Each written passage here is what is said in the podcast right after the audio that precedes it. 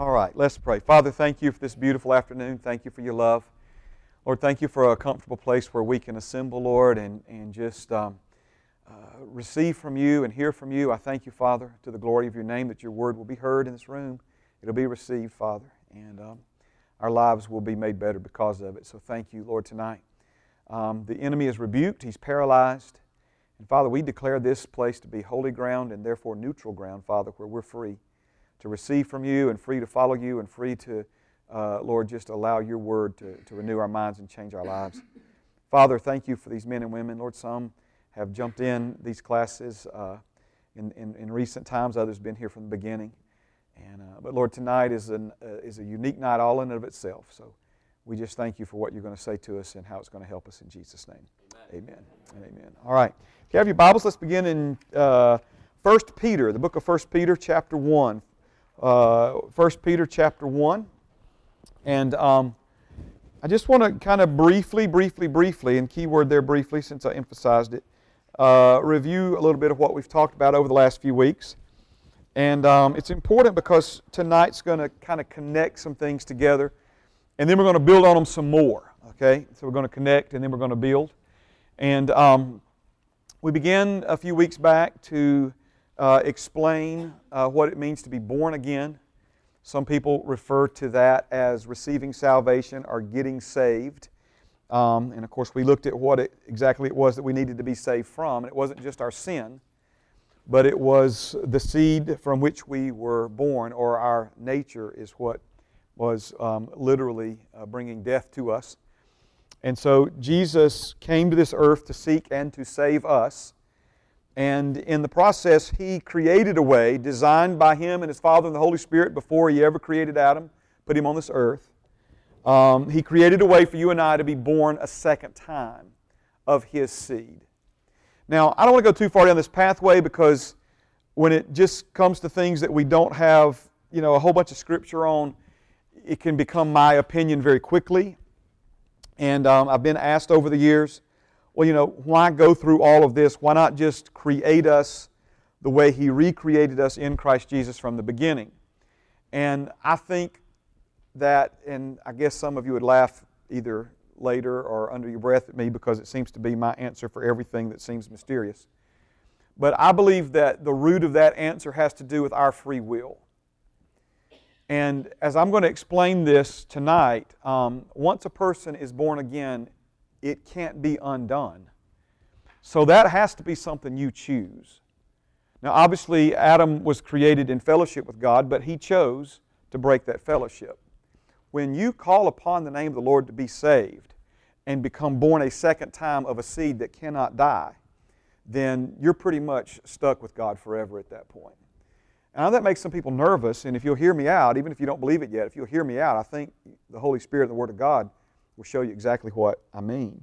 I, I was kidding somebody one time because they, they disagreed with, with, um, with, let's just say, me on this, amen. And uh, I, was, I was kidding them. I said, you know, it's almost like before you lead somebody in the sinner's prayer, you need to, it's kind of like, you know, you buy a house, you know, or you buy a car, you fix a sign on the dotted line, and they give you all those warnings. Matter of fact, they'll sometimes put a little tape recorder up on the desk, and you now we're recording this, Mr. Winslow. Do you understand that by signing these papers, you commit to blah, blah, blah, blah, blah, blah, blah, blah, blah, blah. You know, it's, like, it's almost like we need to, all right, wait, wait a second. Before you pray, let's make sure you understand. You can't undo this. You know, you can't reverse this, right? You, you're fixing to be committed to God forever. Amen. So I can tell some of you getting irritated at me already. So let's keep reading here. So the idea is when we're born of His seed, we're born of a seed that can't die. Amen. We're born of an incorruptible seed, a seed that cannot ever be corrupted again. The seed that Adam, right, we were born from Adam's seed. That was corrupted seed. That seed can be corrupted. When we were born the second time, we were born from a seed that cannot be corrupted, that lives and abides forever. All right? So if the seed of an orange produces the orange, made the orange what it is, what will an incorruptible seed that can't be corrupted and a seed that produces life eternal? And remember, where's that seed now? The seed that made the apple is also in the apple. The seed that, that we were born a second time from now lives within us, and because that seed's within us, the Bible says not only do we not sin, we can't sin. Amen. I, I, you know, some people get upset with me again over the years. They say, Pastor Mark, you shouldn't tell people these things. Well, yes, we should, because it's this hope, right, that motivates us to purify our lives even as He is pure. It's not the threat of punishment. I mean, how many times did we know what the punishment was for something and we did it anyway? We act like this threat of punishment is somehow this great motivating factor. All you got to do is threaten people and they won't do that anymore. We knew the consequences of sin was death. We knew hell. We knew what hell was like. We'd heard about that. We didn't stop us at all. We blew right past those stops, right? But man, it's very, very hard once you begin to understand, know, grow, believe, receive the love of God. It's very hard to blow past that. Very, very hard. And even if you do, um, you'll be very quick um, to ask Father to forgive you. That's why the Bible says, and we'll get these verses later, but in Titus, stay in 1 Peter. In Titus, it says grace is our teacher. Grace will teach you how to live a sober life. Grace will teach you to how, to how to live a godly life in a present evil world. Grace, what God's done for you, His gift of salvation, His gift of new birth to you. So, this is why we need to know as much about it as we possibly can because it is the motivating factor above all motivating factors in our lives to, to apply ourselves and allow the Holy Spirit to live through us the life that Father created us to live. So, we've been born a second time. And through this new birth, we became something that we were not. And we looked last week at how this now means we are sons of God. Even if you're a female gender physically, you're still in the same position as an heir of God, a joint heir uh, with Him as Jesus, because you've been born of His seed. Jesus is the seed from which we were all born a second time. So I know I'm being repetitive here, but remember, and I'll move on from here. The new birth, being born again, is a literal experience, it's not figurative. You have literally been born a second time. Not your physical body, not even your soul, but this part of you, the real you, has been born a second time. Remember what he said to Nicodemus that which is born of the Spirit is spirit, that which is born of the flesh is flesh. You got to be born of water physically, and you got to be born of the Spirit to enter into the kingdom. Amen. And so, because of this now, we have the wherewithal to live every day of our lives victoriously. It's not just about your eternal destination. It's not just about missing hell and going to heaven. Certainly, our eternal destination has been secured by the blood of Jesus. We're talking about daily victory now. All right? And if it was only about getting us to heaven, then the minute you, you said amen after asking Jesus into your heart, you'd have been transported straight there. Okay? But it's also about the life that we now live, as the Apostle Paul referred to it. And so that's what we're interested in, right? Not just for ourselves, but in helping other people. In helping other people. Um, I had a young man in one of the classes the other the other morning, and um, and obviously he you know was kind of agitated about some things, and and um, you know he, he asked me to quit saying the word addiction, and because you know he he said that it's not an addiction problem, it's a sin problem, and I I agree with him, but I also agree that our sin problem's been taken care of. Come on now, our sin problem's been taken care of. You say, well, my sin problem's been taken care of, Pastor Mark. Why do I still want to sin? Well, that's the that's the questions we're answering right now, right? How do, how do we, since our sin problem's been taken care of, how do we rise above it? How do we, how do we put to death the deeds of the flesh and walk out the righteousness that we have already become? Amen. All right. So 1 Peter chapter 1, let's begin at verse number 3. It says this Blessed be the God and Father of our Lord Jesus Christ, who, according to his abundant mercy, has begotten us again. That word begotten there, it's a birth word, okay? In other words, to be begotten means to be born. So he has born us again. That's, that's not good English, but it's good doctrine, right? He has begotten us again to a living hope. A living hope. Now, I know that you probably hear the word hope a lot, probably use the word hope a lot. Let's just connect real quickly with what it means. Hope, especially Bible hope, is speaking of a confident expectation for the future. Okay? a confident expectation for the future. Now, just briefly, a lot of times people say, I'm hoping and praying. That's wrong. You don't hope and pray, you believe and pray. Jesus said, when you stand praying, believe that you receive whatever it is that you're asking for. That's faith, okay? Faith and hope are separate things. Hope is for the future, faith is for right now, okay? So, he says that we've been begotten again by our Heavenly Father. He has birthed us again, and that we have now been born to a hope that is alive, a living hope, a living, confident expectation for good to come and better to come in the future. And notice that He has begotten us again to a living hope through the resurrection of Jesus Christ from the dead. We'll come back to that. Notice comma. Verse number 4. To an inheritance incorruptible and undefiled and that does not fade away, reserved in heaven for you who are kept by the power of God through faith for salvation, ready to be revealed in the last time. We could just spend the next six weeks on this right here. All that he has just covered. Man, this is condensed more than a case of Campbell soup. I mean, it is packed like a trunk. I mean, it, it is just mm, mm, mm. It's like the Holy Spirit just got up on top of it and just packed some more into it, right? I mean, what has been condensed and communicated in these three verses? Let's start here, okay? As beautiful and as wonderful and as, and as eternal as the work that God has already done in you as a born again believer, He is far from finished with you and me. Amen. And that's the living hope that he who began a good work in you will be faithful to complete it until the day of our Lord and Savior Jesus Christ. So he's talking about our salvation as become, notice he's linking this to the, the, the being born again through the resurrection of Jesus Christ from the dead. Now, I want to just, ah, praise God, I want to, I want to go ahead because you're going to see this word a few more times tonight. And the word is inheritance. The word is inheritance. So we've been born again to a living hope through the resurrection of Jesus Christ from the dead to an inheritance incorruptible, undefiled, and does not fade away, reserved in heaven for you. All right? The name of this church is, and we've been over this before, let me just go over it again. The Holy Spirit, I believe, dropped this name into our hearts when, by the way, I've mentioned it before, the 20th anniversary this year. We began in June of 98. And a lot of people say, well, what's you going to call that new church there, Pastor Mark? You know, and um, at first I really didn't know, and I had a lot of people made suggestions, and I just took it before the Lord. And, and sometimes I pray for a while about things. Sometimes it's like, Father, what do I? And the answer's there. And the answer came immediately Heritage Christian Center.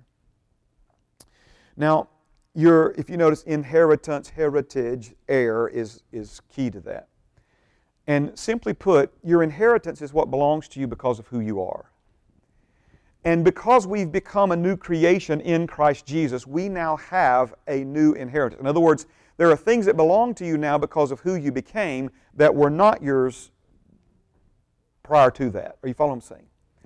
So he's saying that this inheritance is also incorruptible.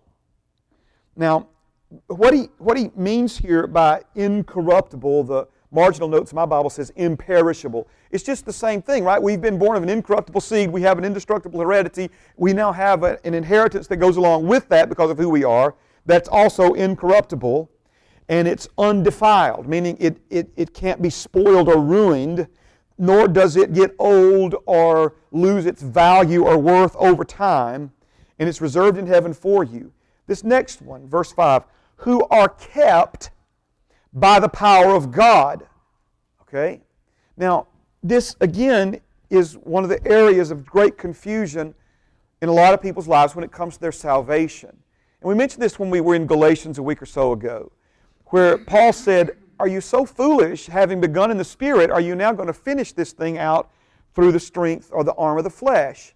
Who has bewitched you so quickly to make you think that you can somehow now maintain through the flesh what you could never produce, what you could never create, what you could never become on your own. In other words, what he's saying here is you could not make yourself right before God in the eyes of God, and you can't keep yourself right before God in the eyes of God. It is His power that keeps us. It is His righteousness that keeps us. We are in Christ, and because we are in Christ, Christ is the solid rock, and because He's solid and immovable, we have now become solid, steadfast, and immovable. So this is what he's saying that, that it's the power of God that is now keeping us through faith for salvation, ready to be revealed in the last time. So let's go back over it again. The Bible talks about your salvation in three tenses. The Bible that you have in front of you tonight talks about you having been saved. The Bible in front of you tonight talks about you being saved, are being saved, are being sanctified. And the Bible in front of you also talks about how there's coming a day when we shall be, will be saved. Past, present, future. So again, if you look closely at the board, you have been saved, you are being saved, you will be saved. Remember last week when we read the verse out of 1 John, Beloved, it doth not yet appear what we shall be. Right? The promise of who we are and what we will one day be has not yet been revealed, but this is what we know. We know this much that because we've been born of His seed, we've already become like Him. You have the DNA of Jesus in your spirit right now. And when who you truly are steps from this glove called your flesh, your body, and who you are right now is revealed, we know this one thing to be true. You will be just like Jesus because you were born of His seed. And that is, that is nothing but good news right there. So he's saying again, that we have been born again, we are being kept for a future day of salvation that is yet to be experienced. That is yet to be experienced. So when you got saved, again, we use that term in its past tense expression, right? Or we say, I have been saved already. Have you ever been saved, young lady? Yes, I, I was saved when I was five, so was saved. Notice, we use all this in the past tense I'm not saying that's wrong, but in addition to having been saved, you are also currently now being saved, and you will one day be saved even more. Your salvation will be complete when your uh, elaborate body glove now, you know, that we're calling our flesh, uh, is traded in for the glorified body that's already prepared for you in heaven. Amen? Amen. All right, so I know we're kind of bearing down on a few things tonight. Can you imagine God preparing a body in heaven for someone who's been saved, and then they never show up to step into that body.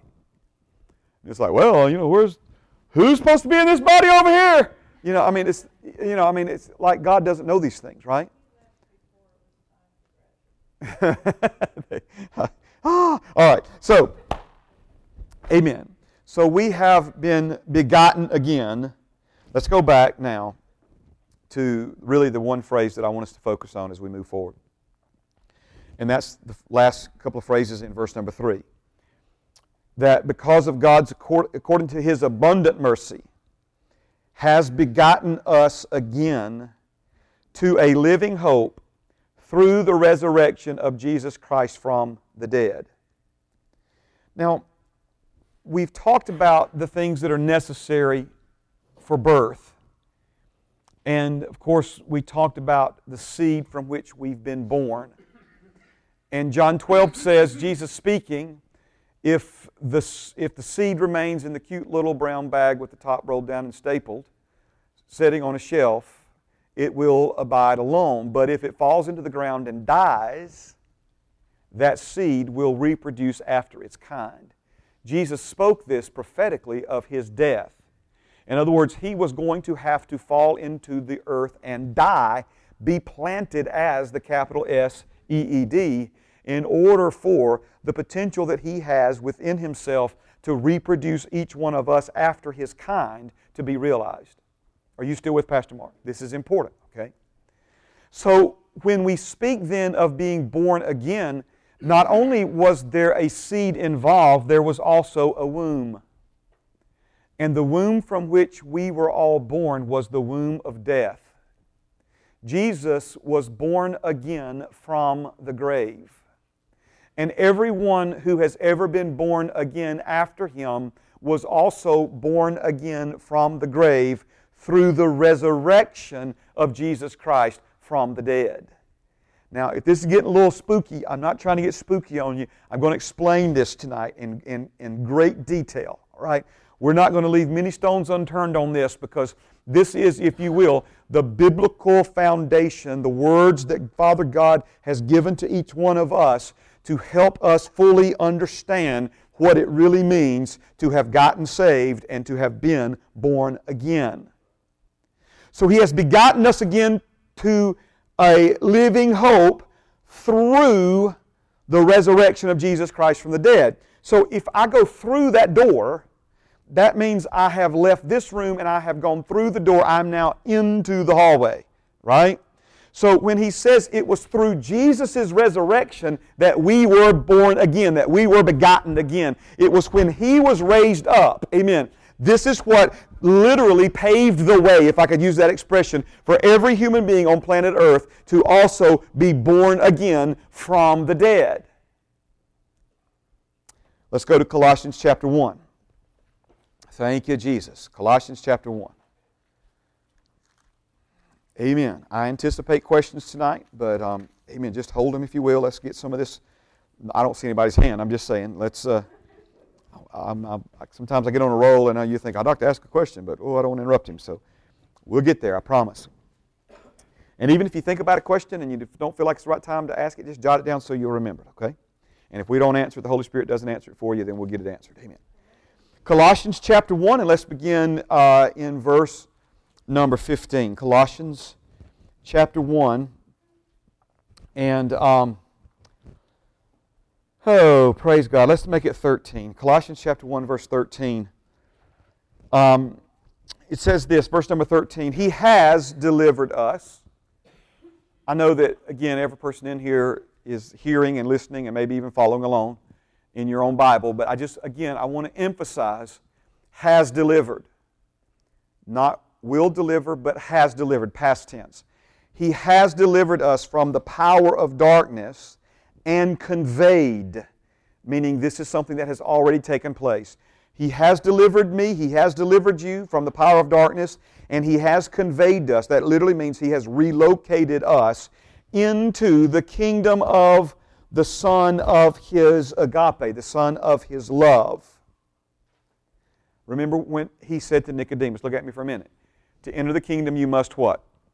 Be born again. So, do you see how we're connecting two things together now? We went from the kingdom of darkness into the kingdom of God. We're now citizens of that kingdom. How did we get from the kingdom of darkness into the kingdom of God's Son, the Son of His love? We passed through, right? We passed through um, His resurrection.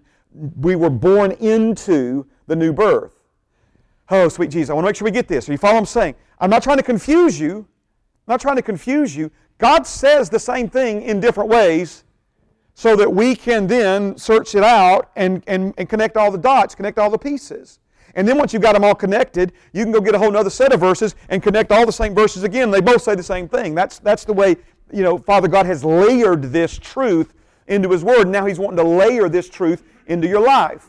So let's go back in our minds. and You don't have to turn there. But again, Jesus in these landmark revelation, first time we've heard anything like this, uh, you know, words from Jesus' mouth. In order to see the kingdom, in order to enter the kingdom, you must be born into that kingdom. You must be born again. And when you're born again, you pass from death to life into the kingdom of heaven, into the kingdom of God. Are you following what I'm saying? So now we read in uh, Colossians 1 and 13 that we have been delivered from the power of darkness and we have been conveyed, relocated in the kingdom of the Son of His love. How does that happen? It happens through the new birth. So he's talking about being born again here. I know that it doesn't say begotten us again or born again, but again, putting the pieces together. Yes? Okay. In whom we have redemption through his blood, the forgiveness of sins speaking of Jesus. He is the image of the invisible God, the firstborn over all creation. For by him all things were created that are in heaven and that are on earth, visible and invisible, whether thrones or dominions or principalities or powers. All things were created through him and for him. And he is before all things, and in him all things consist. A lot of preaching, teaching, I'm skipping over here. That word literally means that he's the glue that holds it all together. If you, those of you who were here uh, in the early days of these classes, Hebrews says what? By him, here it says, by him all things consist. Um, in in those days, we said that it is, the, it is the mighty word of his power that holds all things, um, supports all things, maintains all things, and propels all things forward. So again, it's just a, a correlation there, another connection. All right? Verse 18, and he is the head of the body, the church, who is the beginning, the firstborn from the dead, that in all things he, Jesus, may have the preeminence. Now, in Scripture, you see different titles for Jesus. One of the titles that we see for him is the only begotten Son of God. The only begotten, meaning the only one who was born. Jesus, of course, born from the Virgin Mary. This is not speaking of some time in eternity past when um, the Son, God the Son, Jesus, was born. He's without beginning, without ending in that regard. But he's talking about this only begotten Son of God. Notice now the scriptures refer to him not as the only begotten, but the firstborn among many. So the, the, the, the um, moment that the disciples, and I believe they were the first people born again, we could even make a case that Mary was the first individual born again. Um, but the disciples, when Jesus appeared to them, breathed on them, received the Holy Spirit, that's when they were born again. At that instant in time, Jesus ceased being the only begotten Son of God. He then became shifted over to the firstborn among many brethren. That's pretty powerful, right? Okay. Now, firstborn from the dead. So when we were born again, we also were born from death. We passed from death to life. How, if I'm going to pass from this room to the hallway, I've got to pass through something to make that transition. In this case, we passed through the resurrection of Jesus. It's kind of like, say this? I don't, I don't want to trivialize it, but um, let's say they're only letting so many folks in that room right there, okay? And Jaden's got a pass that'll let him in. And so they're letting folks through, and when Jaden goes through, you just kind of just kind of scoot in right behind Jaden, right? They open the door for him, and when they open the door for him, you went through with him. Okay? I'm not trying to trivialize this, but you know, when Jesus passed through, we're, we, we were able to pass through with him. In other words, he, he, that's why he's the way, the truth, the life. Amen? I feel like I'm bogging you down. Are y'all good? All right, now I want to we're going to keep talking about the same thing, but I want to show it to you in a different way. And, and this is going to be a uh, more thorough way. Okay? Um, turn with me to Hebrews chapter 4. Hebrews, the fourth chapter. Thank you, Jesus. Thank you for your word, Lord. Hebrews chapter 4. Have you ever stopped to consider how clueless we would be if we didn't have a Bible? Do you, you, I mean, do you realize how clueless we would be? I mean, trying to figure out life and, and I mean, consider how many clueless people are there are on planet Earth, and we actually have a Bible. I mean, you know, consider how clueless I've been in my lifetime with 18 Bibles and 400 on my computer. You know, I mean, anyway. But praise God. Thank God that we have His Word, and His Word is what counts. Not opinion, not denominational doctrines and religions of men and traditions and how mom and them saw it and all this other stuff. That's that. It's what the Word says. That's it's what the Word says. And so, if you'll notice, I mean, we, we've looked at a lot of Scripture at every class, but man, last week we just went Scripture crazy, you know, in a good way. I mean, verse after verse after verse after verse, because it's the Word of God that, that, that you know, renews the mind and ultimately transforms the thinking and therefore the life. Now, I've got you parked there. Let me talk to you for a few minutes, okay? And we'll look at this verse. I want to set it up, though. In the Old Testament, we see a completely different system than what we have in the New Testament. Because so much of religion has been based in the Old Testament, many people, even this many years later, still have tremendous Old Testament influence in their thinking and therefore in the way they relate to God. Now we see this, you know, 30 years after Jesus returned to his Father. And you could almost understand why them folks struggle with that because all they'd ever known was Judaism. There may be some folks who joined the class since, but we talked about this, you know, a month or two ago. And there's not even anybody in here, unless there's, there's somebody now, that is Jewish, period. much less raised in Judaism, much less raised in the Old Testament before the New Testament became available. Yet, in spite of this, so much of our relationship with God is influenced, our thinking is influenced by that Old Testament, old uh, system that has been fulfilled, is now defunct, is ready to vanish away, has absolutely nothing to do with your relationship with God right now. That old system was a system, it was a performance based system. And the new system that we're under now is a grace based system. Okay? And we like to hold on to that performance based system. You know why?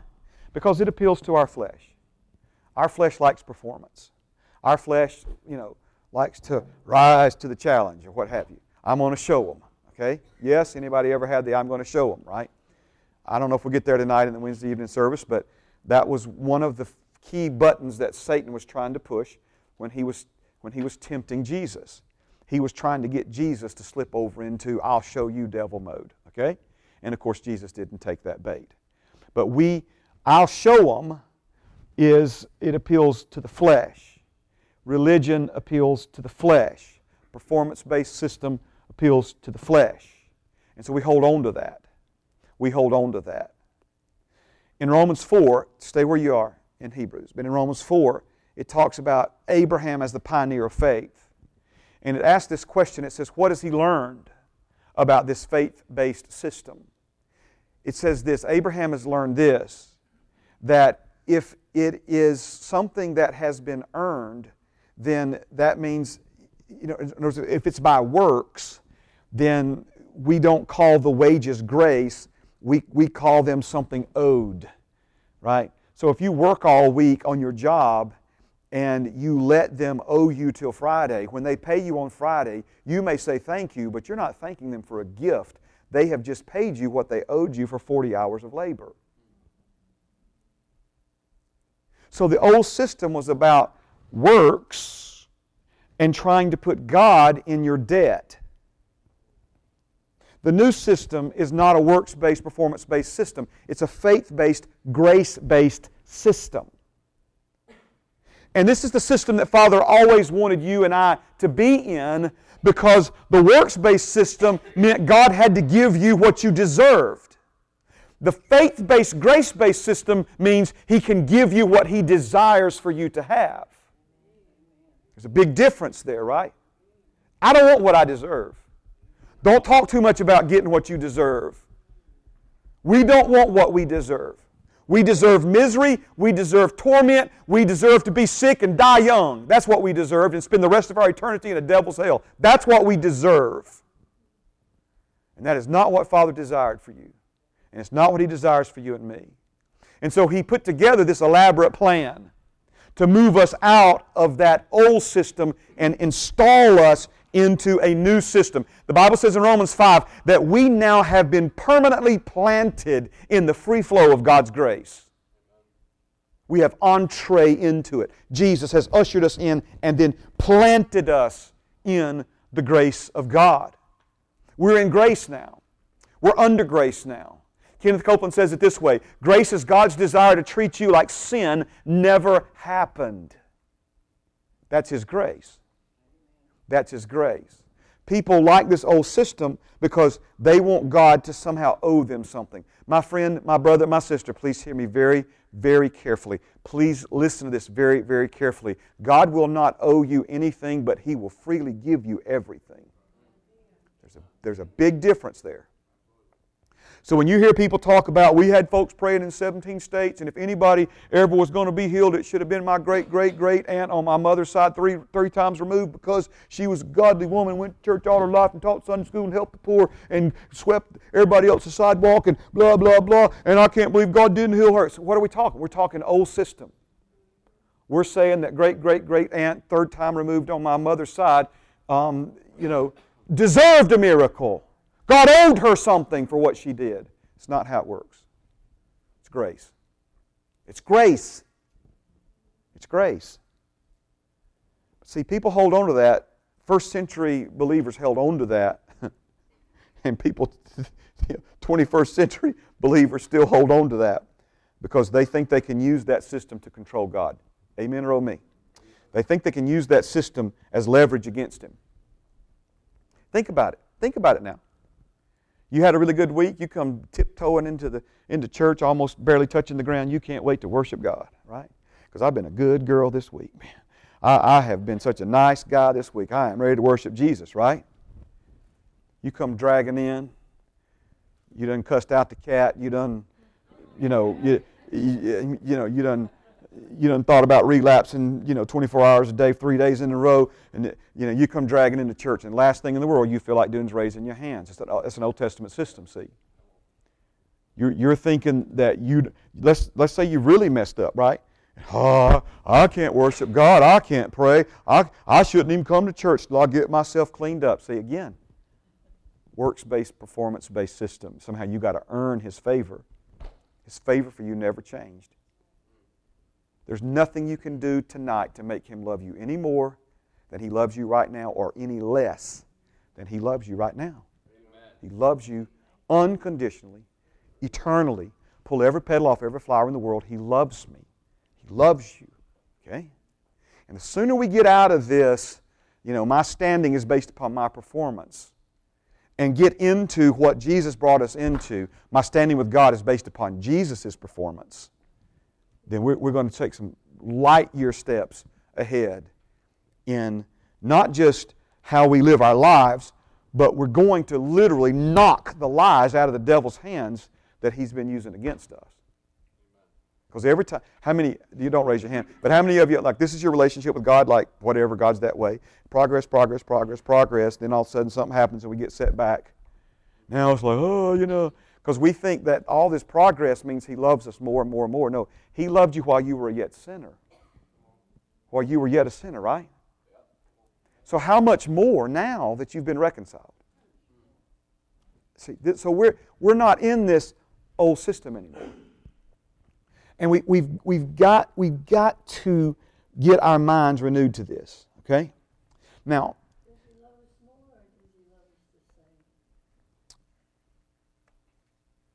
as compared to he loves us more now that we're the love that was on the cross that you know everybody talks about this tremendous love and it was absolutely tremendous love but that was the love jesus had for his enemies.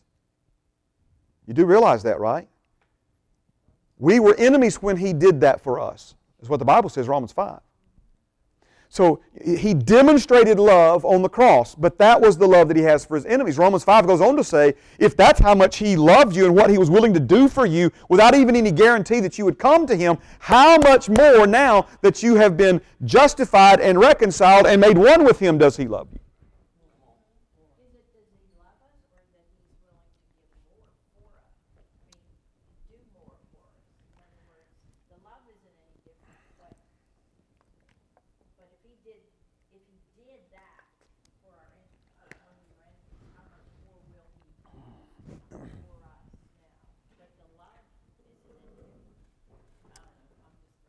I, no, you're not throwing it out. It's 1 Peter 5, right? He gives more grace.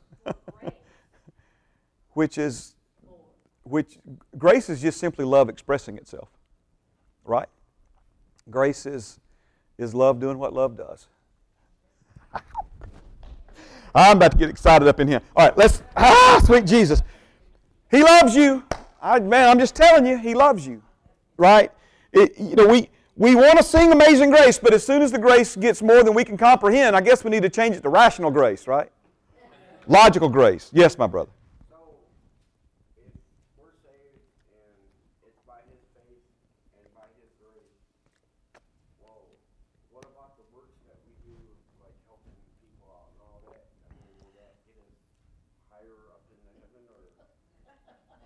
That's a great question. It is a good question. So there's two seats. If you read the Bible carefully, you'll see that there's two judgment seats. Okay? And so there's two times of judgment, not all lumped into one. Okay? So for every person in this room who's been born again, I have really, really, really good news for you. Okay? Your sin, not in part but in whole, has already been judged. The sentence has already been handed down. The penalty has already been paid, and you are free. So the line that's waiting to be judged for their sin, you don't even have to get in that line. I'm speaking like there's a line. You understand what I mean? Okay. You don't have to get in that line. That you know, that's like, what are you doing in that line? You, it's kind of like if you pre-register for something. right? Come on now, you pre-register. So you, yeah, the express. Well said, man. So you show up, you know, and uh, we pre-registered. I went to the ministers' conference. You graciously let, let me miss a Wednesday, and so you know, show up. The you know, we pre-registered, man. So you get there, first morning of the conference. There's lines out the door. Not me, Jack. I'm walking right on in, getting my seat. Right? Okay. Okay. So already been paid for, already registered. So your sin, my sin, already been judged. Sentence been handed down. Jesus paid for it. So the judgment that we stand before is where we are judged by God, Jesus, because all judgment's now being committed to Him, based upon what you did with what you were given. So that's where the works come in. And we will be rewarded accordingly to that. Now, people say, well, I ain't worried about that, Pastor Mark. Just, you know, just as long as I get there. So you say that now. It's kind of like people who say they don't really care about retirement until they turn 70. You know, and they're like, oh, what was I thinking? You know, uh, so I don't know why I said that, but I just said it. All right, so I'm not 70. Okay. All right. I mean, remember when Jesus talked about this, he talked about rewards like being cities. I mean, yeah, yes, I'm saying. Not like, oh, you did really well. Okay. Here is your four gold stars, and Susie only got three. No, no. We're talking like, like okay, all right, man, you did really good, David. Um, if this angel will show you where to go, there's, there's four cities uh, out that way that are yours now. I mean, yeah, come on. So, so great question. Let's go back to the Old Testament for a moment. The one thing that we see in the Old Testament over and over again is that it's a giant index finger, okay? Like your pointer, it's a giant index finger pointing to Jesus. And so, if you've heard before, maybe you haven't, if you've ever heard, though, the expression, or if you're hearing it for the first time, the expression types, T Y P E S, and shadows. Types and shadows. It's referring to all of the different things in the Old Testament that were typical of what Jesus would, one day be, or a shadow being cast uh, of what he would one day be. Now, so typical, obviously, the, the no brainer is um, the lambs that were sacrificed for sin. So we'll come back to that. But when we talk about a shadow, a shadow, I want you to picture, for some reason I'm turning to the right, okay?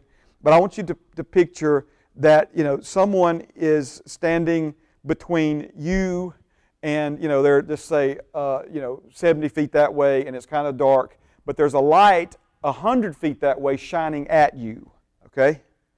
And so what's happening is because the light is shining in your direction, it's casting shadows towards you. Are you following this? There are times that I'll come out of the sanctuary, the, the lights will be off in the hallway, the sunlight shining through the window, I can make out someone's silhouette because the shadow of that person is coming in my direction. I can't make out their features on their face, but I know there's somebody there. So obviously, Jesus was, you know, the Lamb of God dis- declared to die before the foundation of the world. So for the people in the Old Testament, they are looking in the direction of the day when Jesus will come, and his light is casting a shadow in their direction. That's the concept of a type and a shadow. Okay? So I'm going to try to just zero in for a moment on this idea of a substitutionary sacrifice. And that substitutionary is just a bigger word than the word substitute. But if you understand what a substitute is, a substitute is when a person or a thing stands in the place of another or operates in the place of another. So in school we had substitute teachers. We had a sub, right? Meaning our regular teacher wasn't there, but there was somebody who came in his or her place. So the justice system of God is simply this the soul that sins shall die. Now, you can say that God's being harsh or what have you, and I guess if we had five more classes, we could go into a really detailed and, and, and long explanation as to exactly why this is. But you, you know, you just you have to understand, um, you know, the, the, the nature of God and, and who God is, but then you also have to understand what death means. And death does not mean no longer existing. Death means separation. Death means separation. And so um, sin separates us from God. Sin is a choice that we make to do something different than what God has created and instructed, created us for and instructed us to do. Okay? And that's a choice. So we make this choice to do our own thing, and that choice is what separates us from God. A lot of times we say, well, you know, well, God, you know, uh, rejected them. You know, no, no, no, we were talking about Lucifer this morning. No, no, Lucifer disqualified himself because he decided to go a different way than what God had chosen and decided. All right, you still with me? So, um, in other words, the consequences for sin, the wages of sin is death. All right. Except there's one problem, though, with this. Um, your punishment, my punishment was death, but Father loves us as much as He loves Jesus. He, he wants good for us as much as He wants good for Himself. He loves you so much, He'd rather die for you than live without you. So we've made ourselves transgressors. We, we, we've, we've done the crime. And we're in trouble. So what's going to happen? Well, this is what's going to happen. It's a type and a shadow of Jesus. In the Old Testament, God allowed for an animal to die in their place. He allowed an animal to give its life and its blood, because life is in the blood, in, instead of them having to die for the sin that they committed. Are you still with me? Life's in the blood, so the blood, without the shedding of blood, without the, without the, the shedding, obviously means you know, the blood coming forth, um, there can be no remission of sin. Now, when a family would bring a sacrifice to the temple to be offered for their sin, it wasn't like they pulled, you know, the minivan chariot up to the door and let a goat hop out and they drove off. You know, tell the guy at the door, make sure he knows that's from the Winslet family. No, no. As, as the head of my house, as the priest of my home, I would have to bring the goat in to the temple. The priest would assist me, but I was going to be the one who took the knife and drug it through its screaming throat. And I'm not trying to make you all squeamish. I'm just trying to show you. Why is that? Because God wanted the people to know there are consequences for sin, and He is being very merciful to allow the knife to be drugged through the goat's throat instead of the priest of the household's throat. I'm not trying to, you know, I'm not a hellfire brimstone guy. Y'all know this, okay? It's real. I, that's not me. You know, we've, we've heard enough of that, I believe. You know, we've been told enough what's wrong with us. We need somebody to stand up and tell us God's answers for how to change it. And that's me, okay? But we have so, so misunderstood what one sin costs us and ultimately the price it cost the one who redeemed us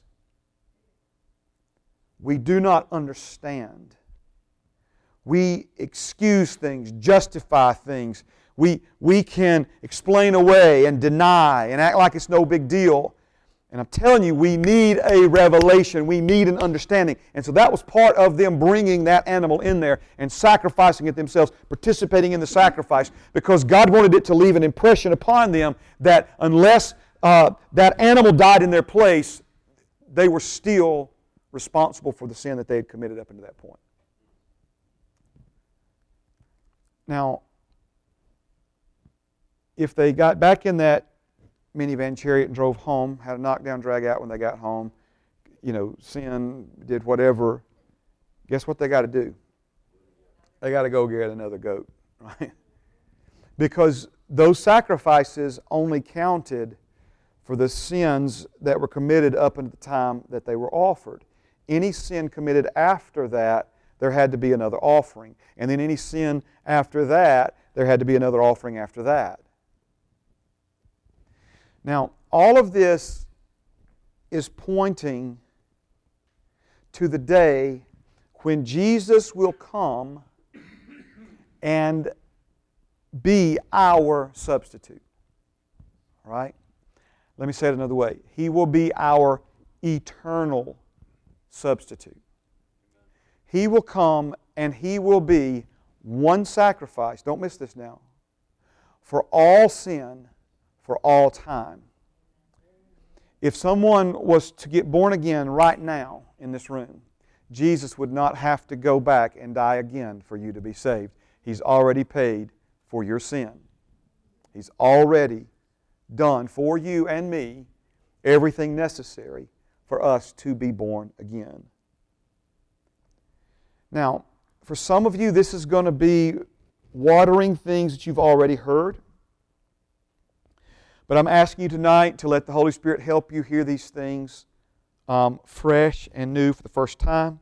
If, these, if this is the first time for some of you to hear these things, I am so excited for you because of what you are about to hear and understand. One of the main assignments of the Holy Spirit who came to live in you the moment you were born again. His assignment, among other things, is to help you as an individual believer connect with and identify with the completed work of Jesus. And by the completed work of Jesus, I'm talking about all that Jesus did for you as your substitute when He came to this planet.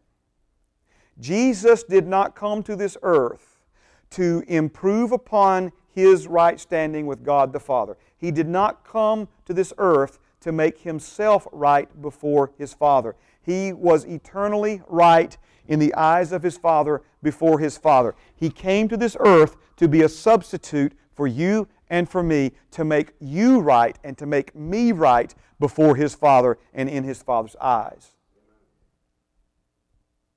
Now, when we talk about identifying with the completed work of Jesus, for the most part, people identify, I think, with his, what we're calling his death.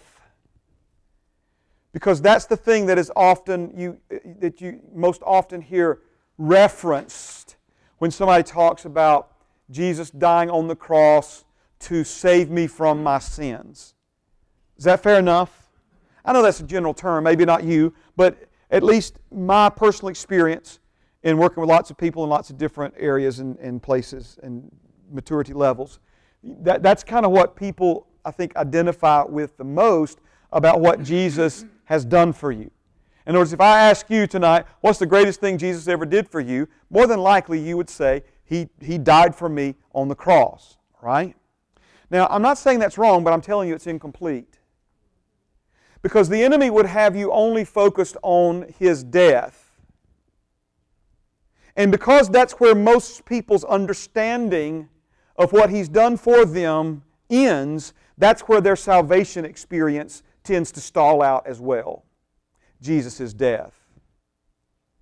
I'm offering to you tonight that there are five key components of what Jesus did for you as your substitute. And the first one, the first one is extremely important, but in some ways also put you and me in even greater jeopardy than we were in before he came. And let me try to explain. The first thing that Jesus did for you was He came to this planet, and as your substitute, He lived a sinless life. He lived a sinless life. Now, I'll get to the verses, but let me explain why I say in some ways that jeopardized you even more than you were jeopardized before. If Jesus had never become a man and lived a sinless life, and our lives just all went off the cliff like we, we were all driving towards the edge of that cliff, and we all stood before God one day, we would at least have this one leg to stand on. Nobody else did it either, God. Nobody else lived a sinless life. Nobody else was able to do it. It's not fair, God, for you to hold me accountable for something that no human being in history could have ever accomplished. because Jesus came and aced the test, we no longer have that excuse. That's sobering, isn't it? When you and I could not live a sinless life, Jesus came and lived one for you as your substitute, as your representative. Let me give you some verses. The first one's in Hebrews chapter 4, verse 15. You turned there three hours ago. No, I'm kidding. It says this For we do not have a high priest who cannot sympathize with our weaknesses, but was in all points tempted as we are, yet without sin. 2 Corinthians chapter 5 and verse 21. I'm going to wait for you to turn there because it's a really important verse. So let's turn there. 2 Corinthians chapter 5 and verse number 21. Praise God. I'm going to give you a few verses that support this point. Okay, the first one is Jesus' sinless life. 2 Corinthians chapter 5, and we'll go straight to verse 21. There's a lot of verses here. Again, for those of you who've been with us a little while, you know that these are our golden texts. Where we started. You're right, Sister Betty. Praise God. 2 Corinthians chapter 5, verse 21, it says this For he made him who knew no sin to be sin for us, that we might become the righteousness of God in him. So Jesus was sinless. He knew no sin. He was tempted in all points, just like you and me, in the flesh. He experienced every kind of temptation. This came to me in, in uh, class about three weeks ago, four weeks ago in, in, the, in the men's class on, on Sunday morning. And that is, you know, this, um, and I know I was in religious denominations in those days. I'm not recommending the movie, I've never seen the movie. But if you remember when Scorsese made the movie, The Last Temptation of Christ, everybody picketed and screamed and hollered and, and you know, he's blaspheming, all of this stuff. And, and from what I have later read about the movie, he was talking about the last temptation of Christ was come down off the cross, live as a man, marry uh, a woman, have children, and forget about it because nobody, everybody's being so ugly to him, mistreating him anyway. And the fact that he did not give in to that last temptation uh, and do that, but he saw it all the way through to the bitter end. Yes? I have, a, I have an alternate suggestion on that, okay? The last temptation of Jesus, the last temptation that he overcame for you and for me, and this is coming soon to a sermon near you in a greater form, okay? The last temptation that he overcame for you and me was the temptation to not forgive. Because one of the last things he did from that cross is forgive everyone who hurt him, who wronged him, who laughed at him, who spit on him, who jerked out his beard, who beat him almost unrecognizable. Can you imagine the temptation, the agony that he was in? I don't know about you, but you know, when you're in pain, and especially when you're emotionally on edge, you tend to be a little less uh, forbearing, patient with people, right? He was suffering pain like we thank God, cannot even comprehend the, the fatigue, the blood loss, the thirst, the agony, the desperation. And so it would have been very easy for him to have given in to that temptation. So again, you may have a different opinion, that's fine. But while he hung on that cross, having never committed a single sin of his own, Father God put all of our sin on him. He made him sin so that he could make me and make you righteous before him. Turn with me to Romans chapter 8, please. Romans chapter 8. Romans chapter 8 is such a, a, a favorite passage of mine that my Bible almost opens there automatically. All right, so Romans chapter 8. Thank you, Jesus. Thank you, Jesus. Are you good? I haven't looked at a watch lately. Let me look at one. Man, where does the time go? All right. Romans chapter 1 and verse, I'm sorry, Romans chapter 8. Romans chapter 8, verse 1. There is therefore now, you already know what I'm going to say, no condemnation to those who are in Christ Jesus, who do not walk according to the flesh, but according to the Spirit. Later, he's going to say, if you're born of God, you walk according to the Spirit. So that's not a prerequisite, it's, it's, it's who you already are. Your spirit's already been born again, made one with God's Spirit, so you're walking in the Spirit, all right? For the law of the Spirit of life in Christ Jesus has made me free from the law of sin and death. For what the law, that's the old law code, the old performance based system. For what the law could not do in that it was weak through the flesh, God did by sending His own Son in the likeness of sinful flesh on account of sin. He condemned sin in the flesh. Let me, let me give you a quick translation of what He's saying there. Okay? It's not that God's laws were wrong. You follow what I'm saying? In other words, sin is sin, wrong is wrong, and there's consequences for doing wrong. So the problem with that law system was not the law. The problem with the law system was with you and me, in particularly with our flesh. The, the weakness was our flesh.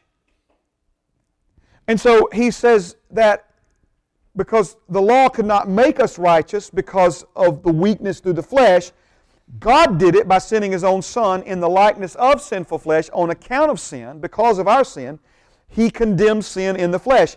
Notice this, verse 4 that the righteous requirement of the law might be fulfilled in us who do not walk according to the flesh, but according to the Spirit. So there was a requirement established by the law that we could not live up to. It was a bar that we could never measure up to. It was a standard that we could never measure up to. And it's that standard or it's nothing. Almost doesn't count here. Close enough doesn't cut it. So, Jesus came and lived up to the standard and then gave you and me credit for doing it. A substitute. All right? So, his sinless life. We've already mentioned his death, but turn with me to Galatians chapter 2. We haven't looked at the verses yet. So we know that Father God allowed Jesus to be made our sin, to become our sin. The Lord, Isaiah said it this way The Lord has laid upon him the iniquity of us all. So our sin was laid upon Jesus. Jesus took it and nailed it to his cross, paying the penalty with his life for it once and for all. But we're not just talking about giving him props. We're not just talking about looking at Jesus and saying, even as important as it is for us to be grateful and to be thankful. But if you really want to show him appreciation for what he's done for you, then connect with it on a personal, individual level. Begin to identify with it personally in your own life. That it's not just something he did for you, but it's what he did as you. As you. And while you're at it, thank Father God for allowing him to do it, and it count on your behalf and mine. Galatians chapter 2, verse 19. For I, through the law, died to the law, that I might live to God. Put on the brakes here for a minute. This is something that, that Paul talked about throughout his writings. Okay? And let's let me try to do it this way, okay?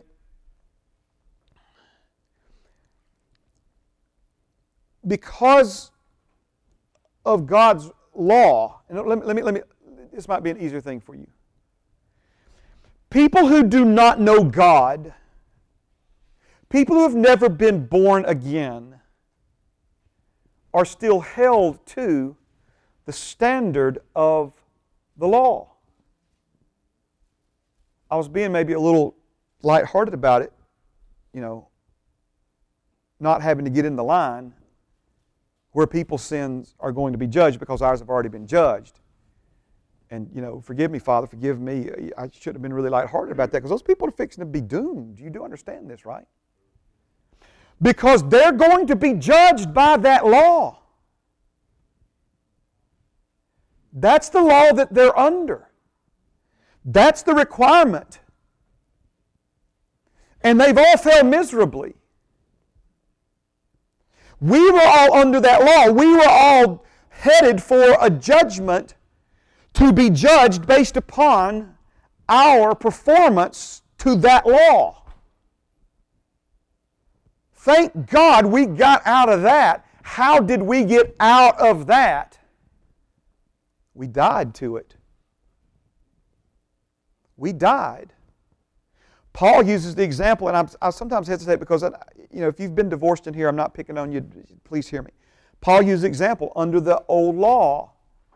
A woman who was married to a man, if she divorced him according to the law, she could not marry again unless there were certain stipulations. We won't go into all that, okay? But if he died, thank you, sister. If he died, she was freed from the law that she was under that said if she married another, she would be committing adultery. You follow what I'm saying? So he's using that as an example.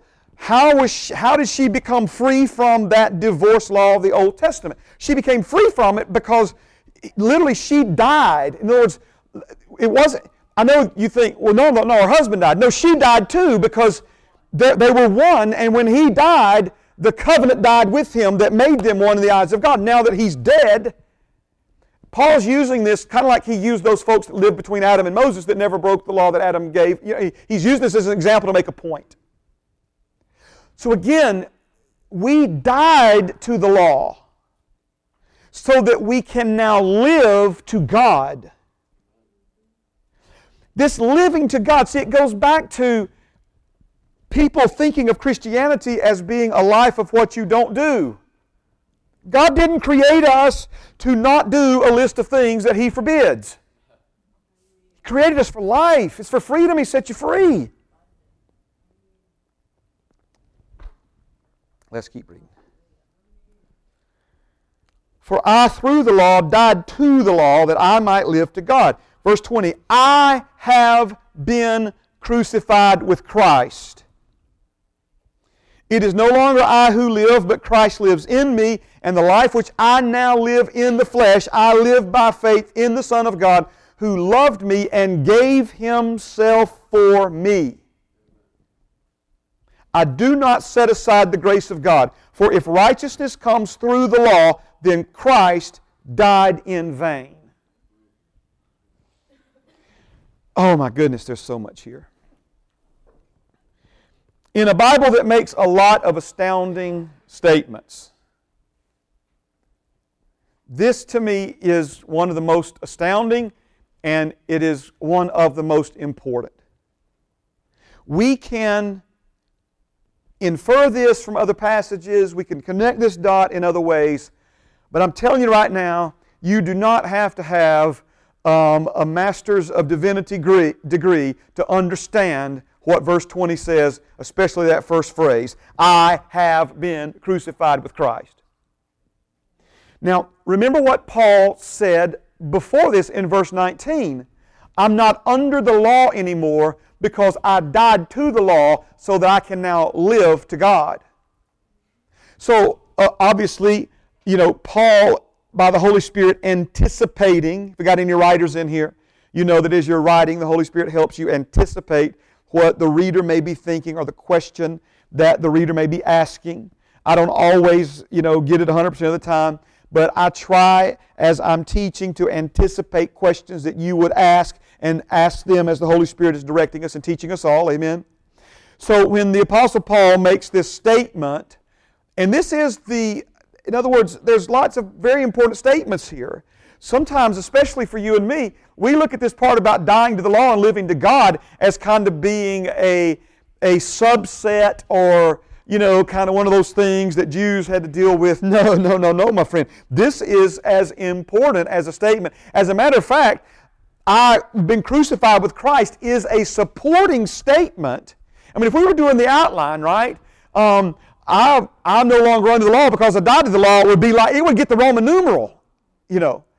And so the Holy Spirit anticipating the question, you know, well, how is it that you died to the law, big boy Paul? Right? I died to the law because I have been crucified with Christ. When He died, I died with Him. That's what He's saying. I have been crucified with Christ, meaning what? I died.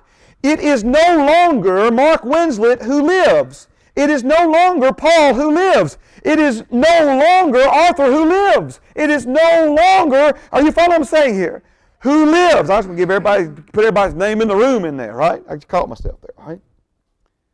But Christ lives in me, and the life which I now live, he could have said it this way the life which I now live on planet Earth. That's not what he said. Obviously, we're on planet Earth. But the life which I now live, everybody watch me, everybody watch me, okay? Been doing this a whole bunch of times, right? The life that I now live in the flesh, again, the life that I now live in the flesh, if I sin, it's not me that does it. It's not denial, it's doctrine, it's truth. Paul recognized there was a part of him that was a completed work, a part of him that was work in progress, and a part of him that nothing good dwelled in and would one day be done away with entirely and traded in for a glorified body. Called it a tent. And he said, You watching me? He said, I will not let it rule me. Okay? The life which I now live in this body the life which you now live in your body. I live by faith in the Son of God, who loved me and gave himself for me. Gave himself for me screams a lot of words, I guess, but one word in particular substitute. Right? Substitute.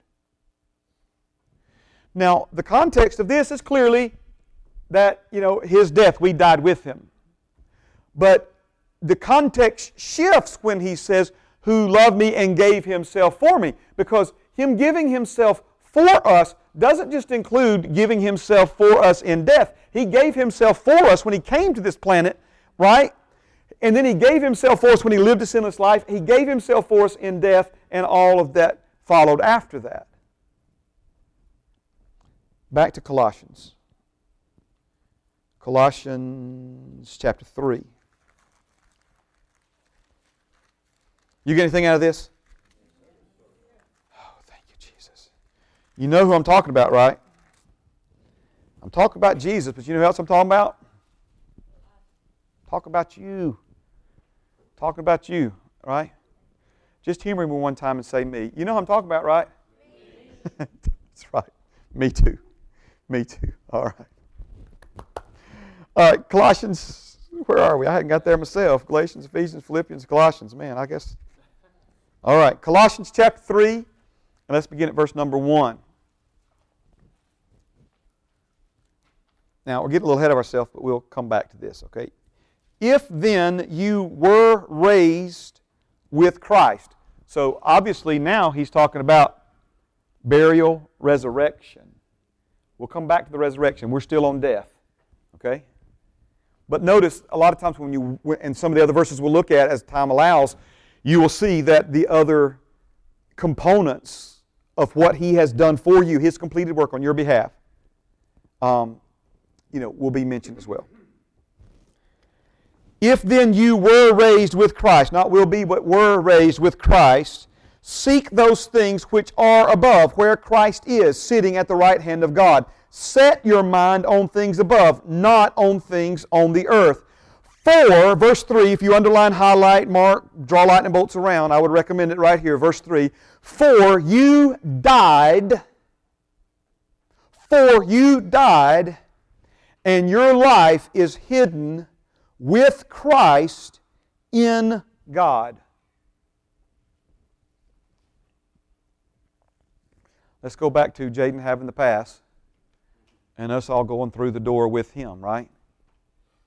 Except for in this case, remember the you know, happy days or whatever, the, the, the Sunday, Monday, Happy Days, that old television show. And, and I think it was on all of that when they would go into the drive in and then they would get parked and they would go around and open the trunk and everybody would jump out of the trunk.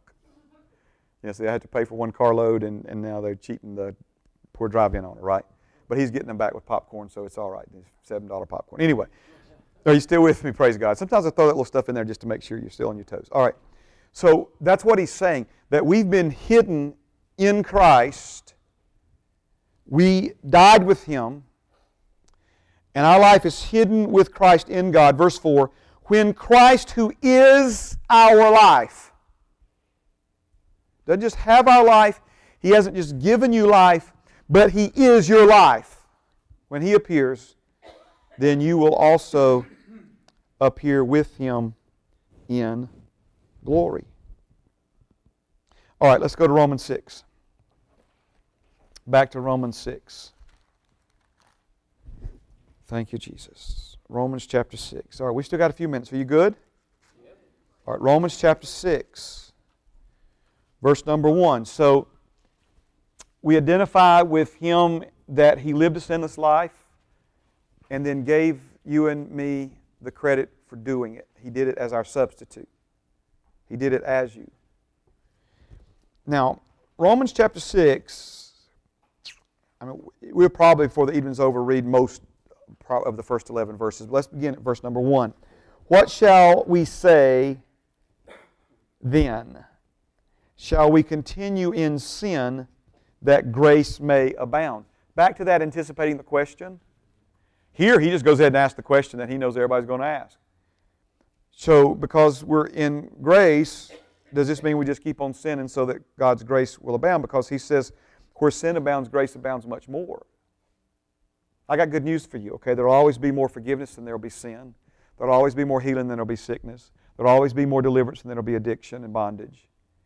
Amen. There'll always be more light than there is darkness. There'll always be more life than there is death. Because God, of course, is the source of all those positive things. So he just gets through making that point in chapter 5. So he comes to this crossroad.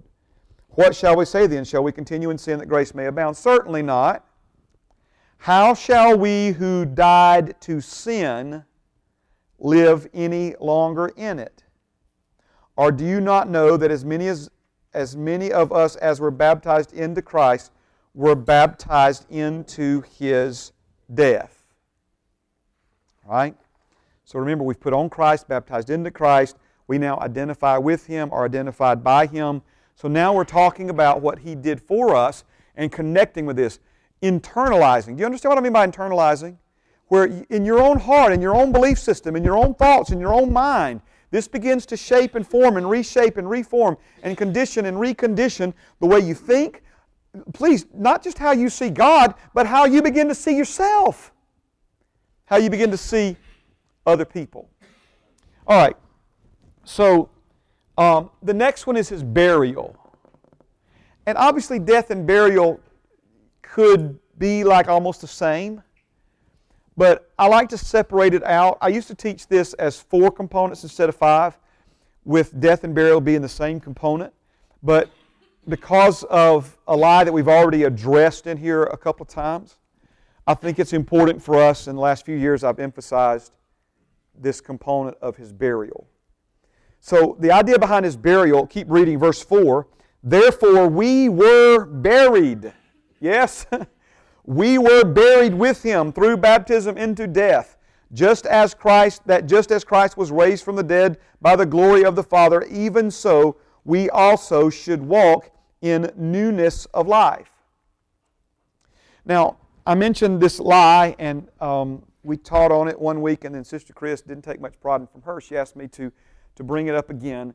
And it's this idea that continues to linger in the minds and the, and the thoughts of, of, of many born again people. And it's this idea that now that we've been born again and become a partaker of a new nature, that we still have the old nature in us.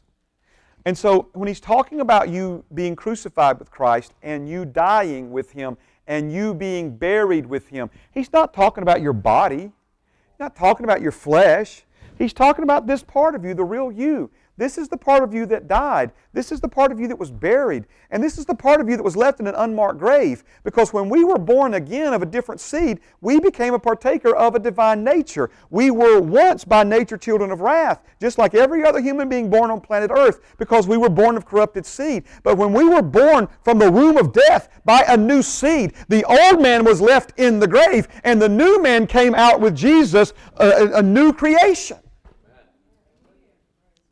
The reason we have this concept of a, of a old nature still in us is because our old nature imprinted our thoughts. Another sermon coming soon near you, all right?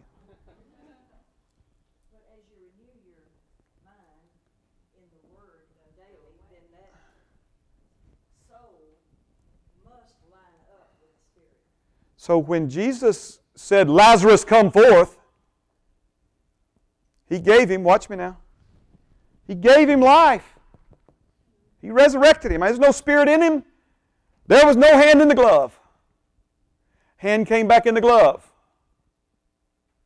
But Jesus didn't take the grave clothes off, grave, grave clothes off of him, did he? He told everybody else to do that. Loose him and let him go. Take them grave clothes off of him. Do you realize what Jesus just did for us when he, when he did? He set the example for us. He gives people life, but we are the ones that make disciples. We're the ones that help people get out of their grave clothes. So, because we still think like somebody who's dead, we still got some grave clove behavior. I keep wanting to say grave clove like it's a spice, like something you make pumpkin pie with, right? Grave clove, I can say it, praise God. Note to self if you preach this, practice that, okay? Grave clothing. The grave clothing is when somebody still has the appearance of someone who's dead, but they're not dead. They're not dead. I don't know about you, I'm not really proud of it, but I've given the appearance, you know, I've lived like a dead man after I was given life. Didn't mean I was a dead man. Just need somebody to help me get out of these grave clothes. Right? You follow me? So that old nature, that's, that's why we had to be born from death. That's why we had to die with Him. The old person we were had to die. And we died with Him. And we were buried with Him. And now, the Bible says, we were resurrected with Him. Let's keep reading. Verse number 5, Romans 6 and 5. For if we have been united together in the likeness of His death, certainly we also shall be in the likeness of his resurrection. Knowing this, that our old man was crucified with him, that the body of sin might be done away with, that we should no longer be slaves of sin. For he who has died has been freed from sin. Let's go back to here, it's a little bit confusing when it says body of sin. He's not talking about this body. He's talking about the old nature, the old sin nature. Remember, you can dress this guy up, make him look like a television preacher, just like you can take that orange and paint it red and put a green leaf on it. But you break it open, the inside, it's still got the body of an orange. It's still got the innards of an orange. So we died with him so that the man of sin, the nature of sin, could be done away with, not co habitate the same glove.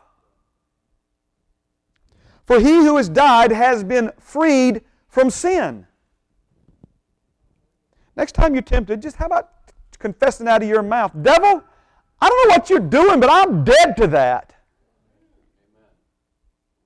Dead to that. I am so over that. I am so free from that. You say, Well, Pastor Mark, I, I, I don't know, I'm not sure about that, sir.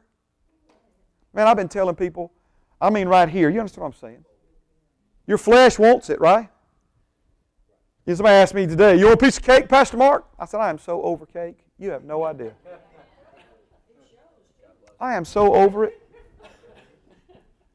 My flesh was going, Get the biggest piece that's out there. Right? You see what I'm saying? Did my flesh want it? My, my flesh wanted the biggest piece they could put on there and I was wondering why anybody why they didn't bring ice cream. Don't you know if you got cake, you got to have ice cream? Where's the milk? Are you kidding me? But what came out of my mouth? I am so over it. Watch this now. I am so over it. I am dead to it. Carbohydrates don't own me anymore. Now, if you think I'm bragging, I'm not. I'm, I'm faithing it. I'm not faking it, I'm faithing it. Because He set me free, gave me a gift of repentance. I can go right now, I can leave church and go find donuts. But I'm not going to do it, right? Because I don't have to do it. I don't have to do it. Paul, if we kept reading in Romans 8, Paul would make this statement to you You do not owe your flesh anything. Your flesh will try to tell you, well, you owe it. You owe it to yourself. Who do you think saying you owe it to yourself?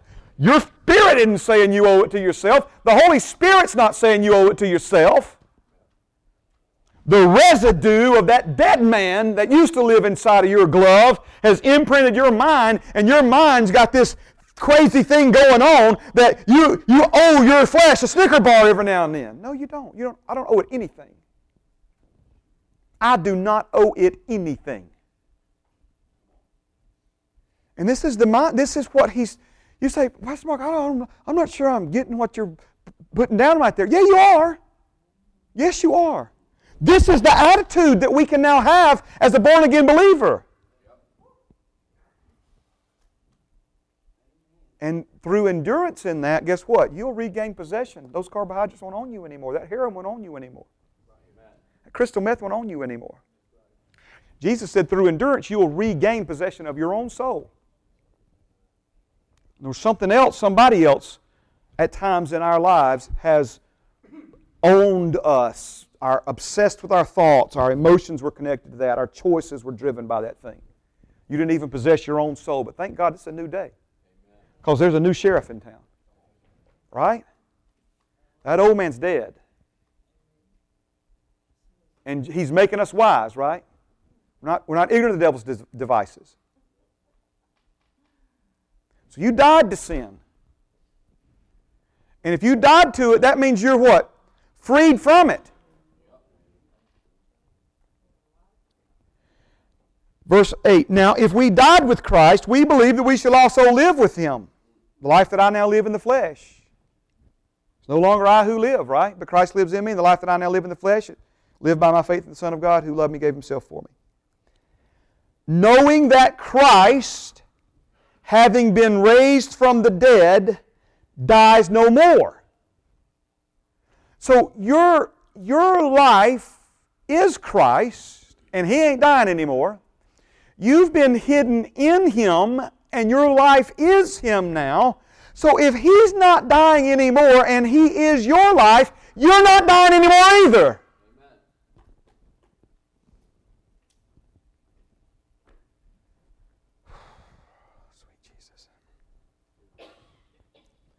Death no longer has dominion over him. For the death that he died, he died to sin once for all. So do you see? Because he died to sin and you died with him, you died to sin. And because you died to sin, you have been freed from sin. Is Jesus being tempted to sin tonight? Is Jesus like, oh my God, them you strolls, Pastor Mark, you know what I'm saying? I feel you, man. You know what I'm saying? No, no, he's not.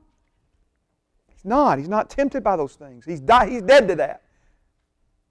And you died with him. For the death that he died, he died to sin once for all. But the life that he lives, he lives to God. Now, I know that it's been a minute or two, but remember Galatians 2:19. I died to the law that I might live that I might live to God. Same thing here, right? Likewise, you also reckon yourselves to be dead indeed to sin, but alive to God in Christ Jesus our Lord. First of all, I am so thankful that the Holy Spirit gave a shout out to us Southerners when He used the word reckon in the Bible. Come on now. I didn't put, I love the word reckon too, man. Shout out to you, my brother. Amen. Now, this is not a trick question, but I want you to think about it. What part of you reckons things? That's your reckoner. Okay?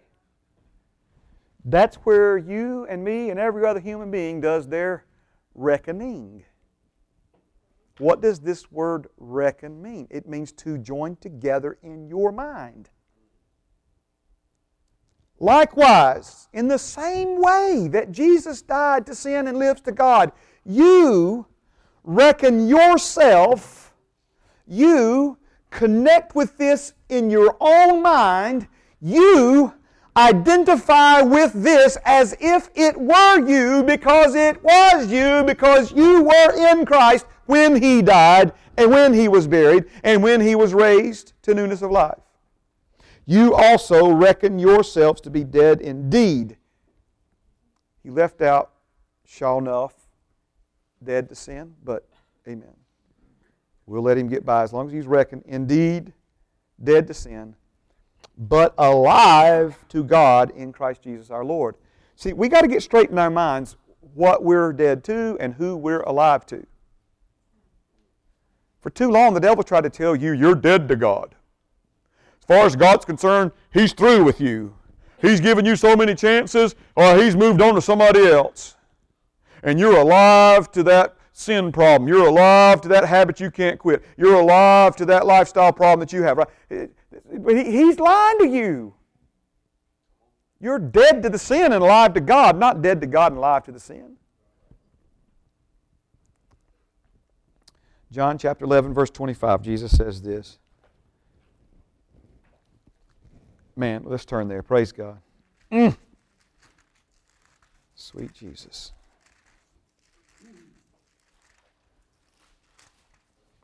So, if you know what's going on here, one of Jesus' good buddies has died. He was very sick and got word that he was sick, and of course, they were wanting him to come and, and heal Lazarus, but he didn't really get the release to go and, and heal him. And then, of course, Lazarus died, and he was dead for four days. And it was only then that Jesus went and raised him from the dead. Now, a few things about this. First of all, the um, Jewish religion, it's, it's a stretch of the term, but it's one that we relate to better than the word sect, S E C T. And it's the word denomination. And so the, the Jewish religion was divided into sects or denomination. S E C T, not S E X, S E C T, okay? So, for instance, you had the Sadducees, the Pharisees, the Essenes were three of the major denominations or, or different groups. And just like the Baptists believe things differently from the Church of Christ, the Church of Christ believe things differently from um, Church of God in Christ, so, you know, Methodists, what have you. So they had different beliefs, even though it was the one Jewish religion, Judaism, okay? So the Sadducees did not believe in the supernatural. They did not believe in miracles. They did not believe in any resurrection from the dead. The Pharisees, on the other hand, they did believe in supernatural. They did believe in the resurrection of the dead. But listen to me very carefully. They believed in resurrection from the dead only if it took place within a three day window. They believed if someone was dead beyond three days, that they could not be raised from the dead. Now, they got that from the Old Testament type and shadow that was speaking of a three day resurrection, which we know Jesus was dead three days and was then raised up. So, when Jesus raises him up on the fourth day and says, With God all things are possible, he's saying, Don't limit me. Don't put no deadline on me, okay? Because if you say he can only do it in three days, he'll do it on the fourth day. Amen. All right. So he has this conversation with his friends, and you just kind of have to understand what's going on here. But there were not a lot of places that Jesus was welcomed or celebrated, not a lot of places where he could sit in a chair on a late afternoon and relax and talk to people about the things of God who really wanted to hear them.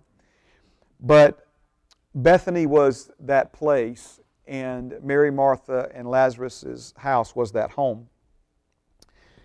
And so we see where, of course, Jesus wept. Some people have different ideas as to why Jesus wept. Um, I, I think it would be wrong to leave out that Jesus loved Lazarus and was touched by human emotion. Some say he wept because of their unbelief. I believe that. There's a case for that. Some say that he wept because he knew Lazarus was going to be upset with him because Jesus knew where he was fixing to call Lazarus back from. there you go. Something to that, I believe. But he says this because he told them if they would only believe, they would see the glory of God.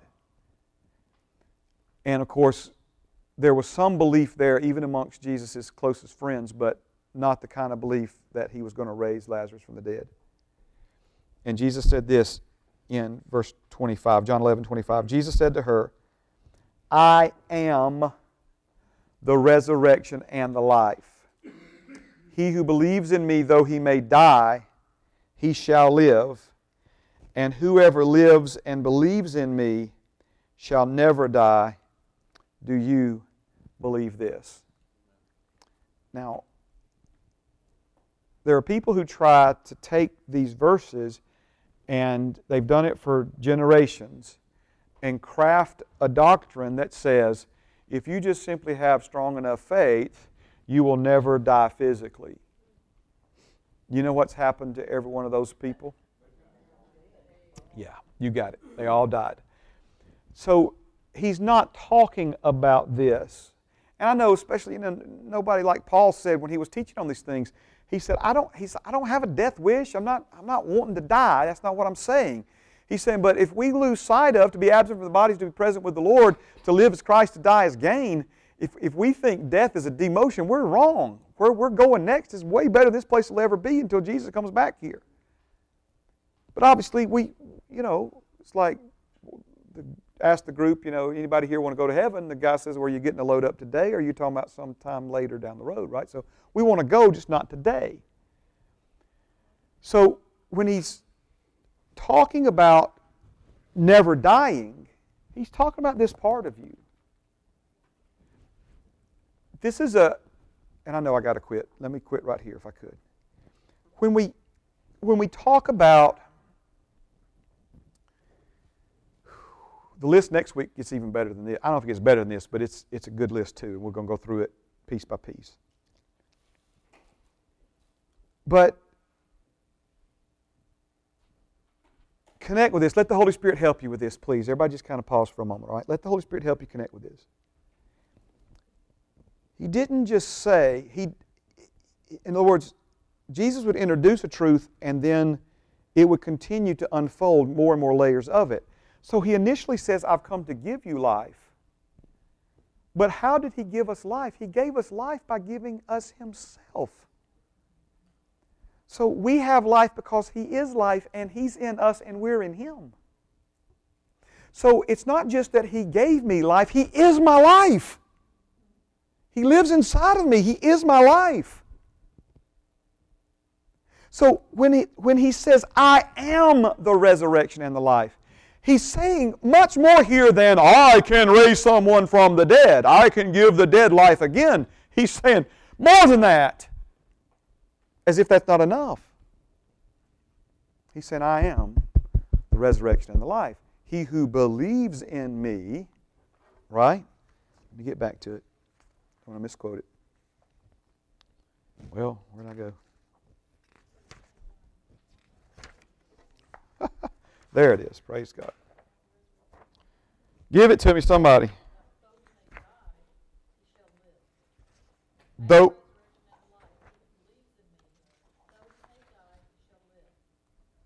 though he may die, he shall live. So let's go back to the stick man, right? though he may die. Are you, are you understand what he's saying here? It's because your spirit, his spirit, have become one spirit. Praise God. Father, you're good to us. We love you. Thank you for this time together this evening. Thank you for the things that you're teaching us, showing us, helping us understand. In Jesus' name, amen. One second, if I could get you to hold on one second. So, obviously, we haven't completed the list yet. We'll review these next week, and then we'll get to this final one and put a bow on it, and then move on to some new stuff. So, I love you. Thank you for being here. Have a great evening. Be blessed. If you must go, we wish you well, and if not, we'll see you in the main service.